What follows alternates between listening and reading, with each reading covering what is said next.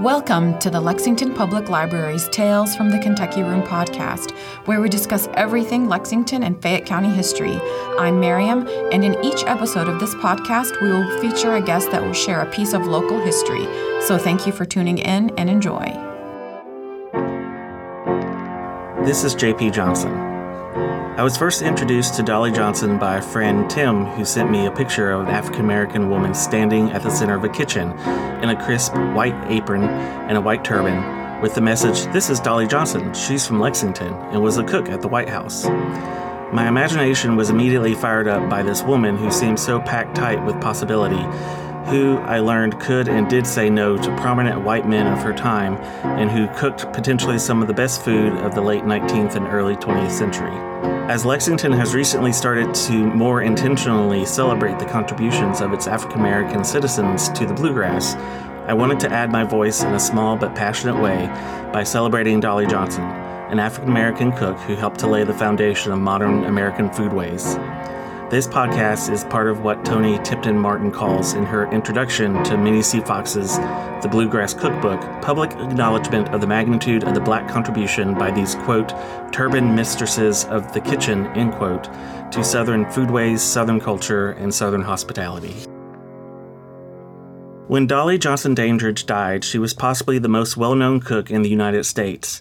Her death, like her rise to the White House, was reported nationwide her obituary appeared in the Lexington papers, her home, the Cincinnati Enquirer, the Birmingham News, and the Washington Post.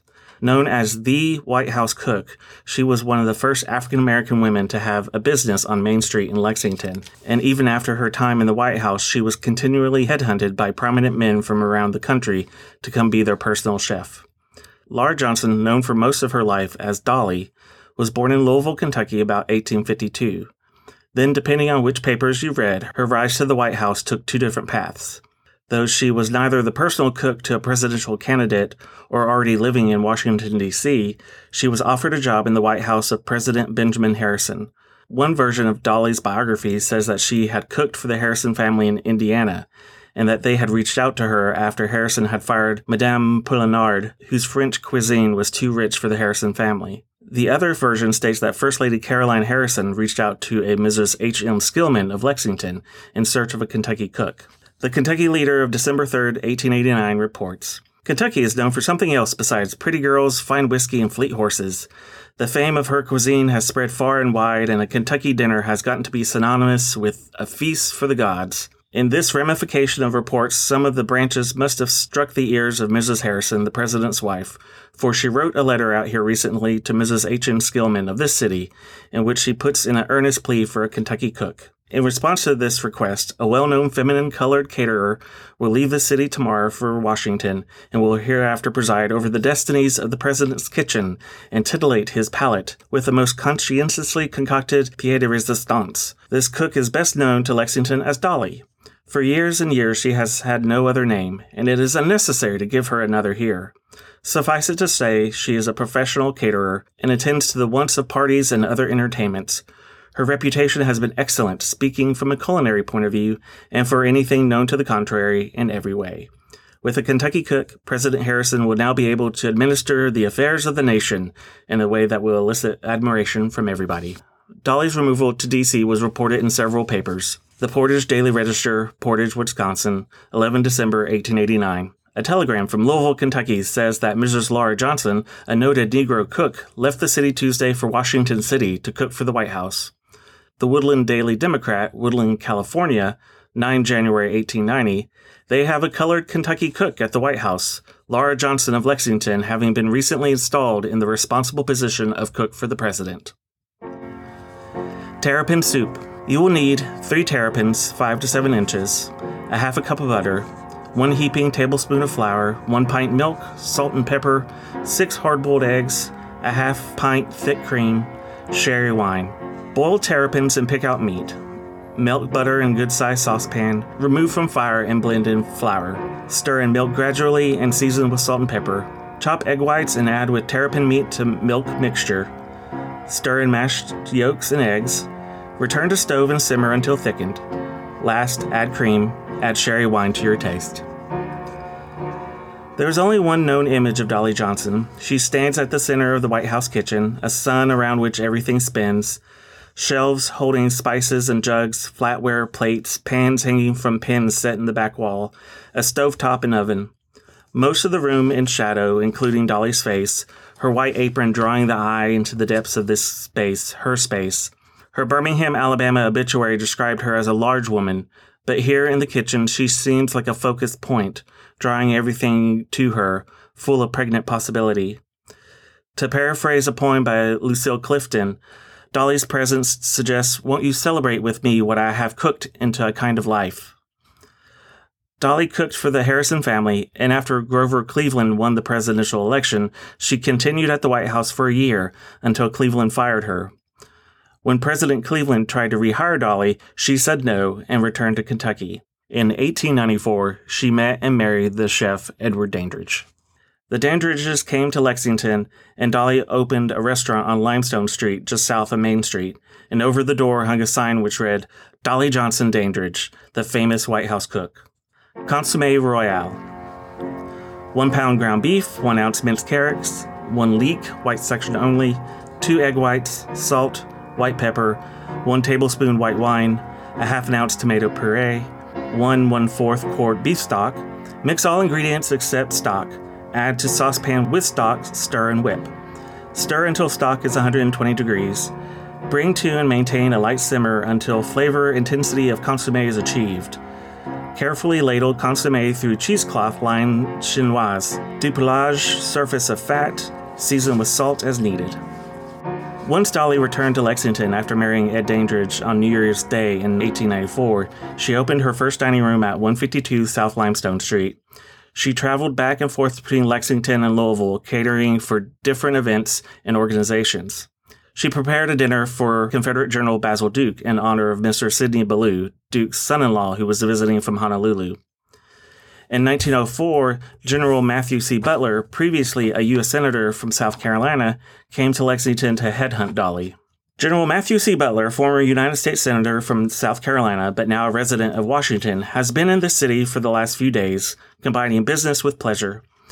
Upon his arrival here, General Butler made diligent inquiries in regard to Dolly Johnson Dandridge, the famous colored cook who presided over the kitchen of the White House during the term of President Harrison. And upon being directed to the restaurant now conducted by her in this city, General Butler had her prepare a meal for him. During the term of President Harrison, and while General Butler represented his state in the United States Senate, he spent many evenings at the White House as the guest of the president, and it was here that he partook of the meals prepared by Dolly, whose cooking General Butler pronounced the best he had ever eaten. General Butler was immediately recognized by Dolly when he entered her restaurant, and while he was eating the meal prepared by her, the two talked over old times in Washington, and many pleasant episodes in the lives of both were discussed. Potatoes Duchesse. Two pounds potatoes peeled and cut into chunks, salt, a fourth cup heavy cream, four tablespoons butter divided, half teaspoon nutmeg, half teaspoon black pepper, three egg yolks. Boil the potatoes until tender, melt the butter, drain the potatoes, put back in pot over low heat, allow them to steam for a minute or so. Mash with butter, then with spices and cream, then with salt and egg yolks. Mash until smooth. Pipe onto a baking sheet, brush with melted butter, bake until nicely browned, about 20 minutes. By 1910, Dolly had closed her limestone dining room and opened a new venture at 215 East Main Street the White House Cafe. However, this new establishment would not last long. From Adrian Miller's The President's Kitchen Cabinet, the Lexington Leader reported on November 30th, 1910, that Dolly Dandridge would soon be opening a restaurant, the White House Cafe, at 215 East Main Street. She will serve regular meals and also special orders, and will make this the headquarters of her general catering for entertainments, the newspaper reported. But by March, the leader reported she had closed the cafe because she was hired to reopen the dining room at the Central Hotel at the corner of Short and Upper Streets. Over the next few years, Dandridge moved her business to several other downtown locations. Dolly Dandridge, the White House cook, has closed her dining room at 203 South Upper Street for the summer, owing to the heat and the torn up condition of the nearby streets, the leader reported on July 11, 1912. She will devote her entire attention to catering for weddings and parties. Dolly's last known presidential culinary act was the pecan cake she made for President Theodore Roosevelt's daughter, Alice, to celebrate her nuptials to an upstart politician named Nicholas Longworth. From the Washington Times, May 4, 1907. Representative Nicholas Longworth and Mrs. Longworth, formerly Alice Lee Roosevelt, daughter of President Roosevelt, arrived here from Cincinnati this morning in their large touring car to attend the closing day of the races as guests of the Kentucky Racing Association at Lexington. This is the first visit of Mrs. Longworth to Lexington, and in coming here, she gratifies her wish to see the Bluegrass region. The Kentucky Association served a luncheon this afternoon at the clubhouse in honor of the Longworths. The luncheon was prepared by Dolly Dandridge, who was the White House cook during the administration of President Harrison. When Mrs. Longworth was married, Dolly made her a splendid cake and sent it with her compliments.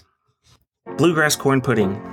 Eight ears of corn, one tablespoon of butter, one teacup of milk, one teaspoon of flour, salt and pepper to taste, three eggs.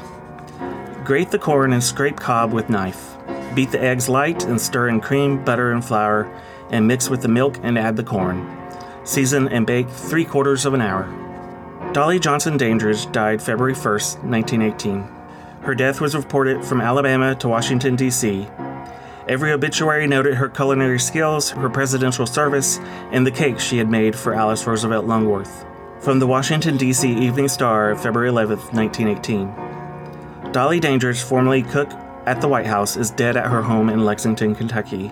She was a famous cook in Kentucky and declined to accept service outside of the Bluegrass State until the administration of President Harris, when she came to Washington to cook in the kitchen of the Executive Mansion, a place she had refused during President Cleveland's administration. She probably was acquainted with more prominent people than any other woman of color of her time. Her last service out of Lexington was with the Pillars of Cincinnati, of which former President William Howard Taft is a member. The huge bridal cake at the wedding dinner of Mr. and Mrs. Nicholas Longworth was made by Dolly. Laura Dolly Johnson Dandridge and her husband Ed are buried at African Cemetery Number 2. There's a gravestone that simply says Dandridge, near the gravestone of Dolly's daughter, Emma Bailey. At the 1899 Lexington Colored Fair, Dolly Johnson Dandridge won an award for the best wine.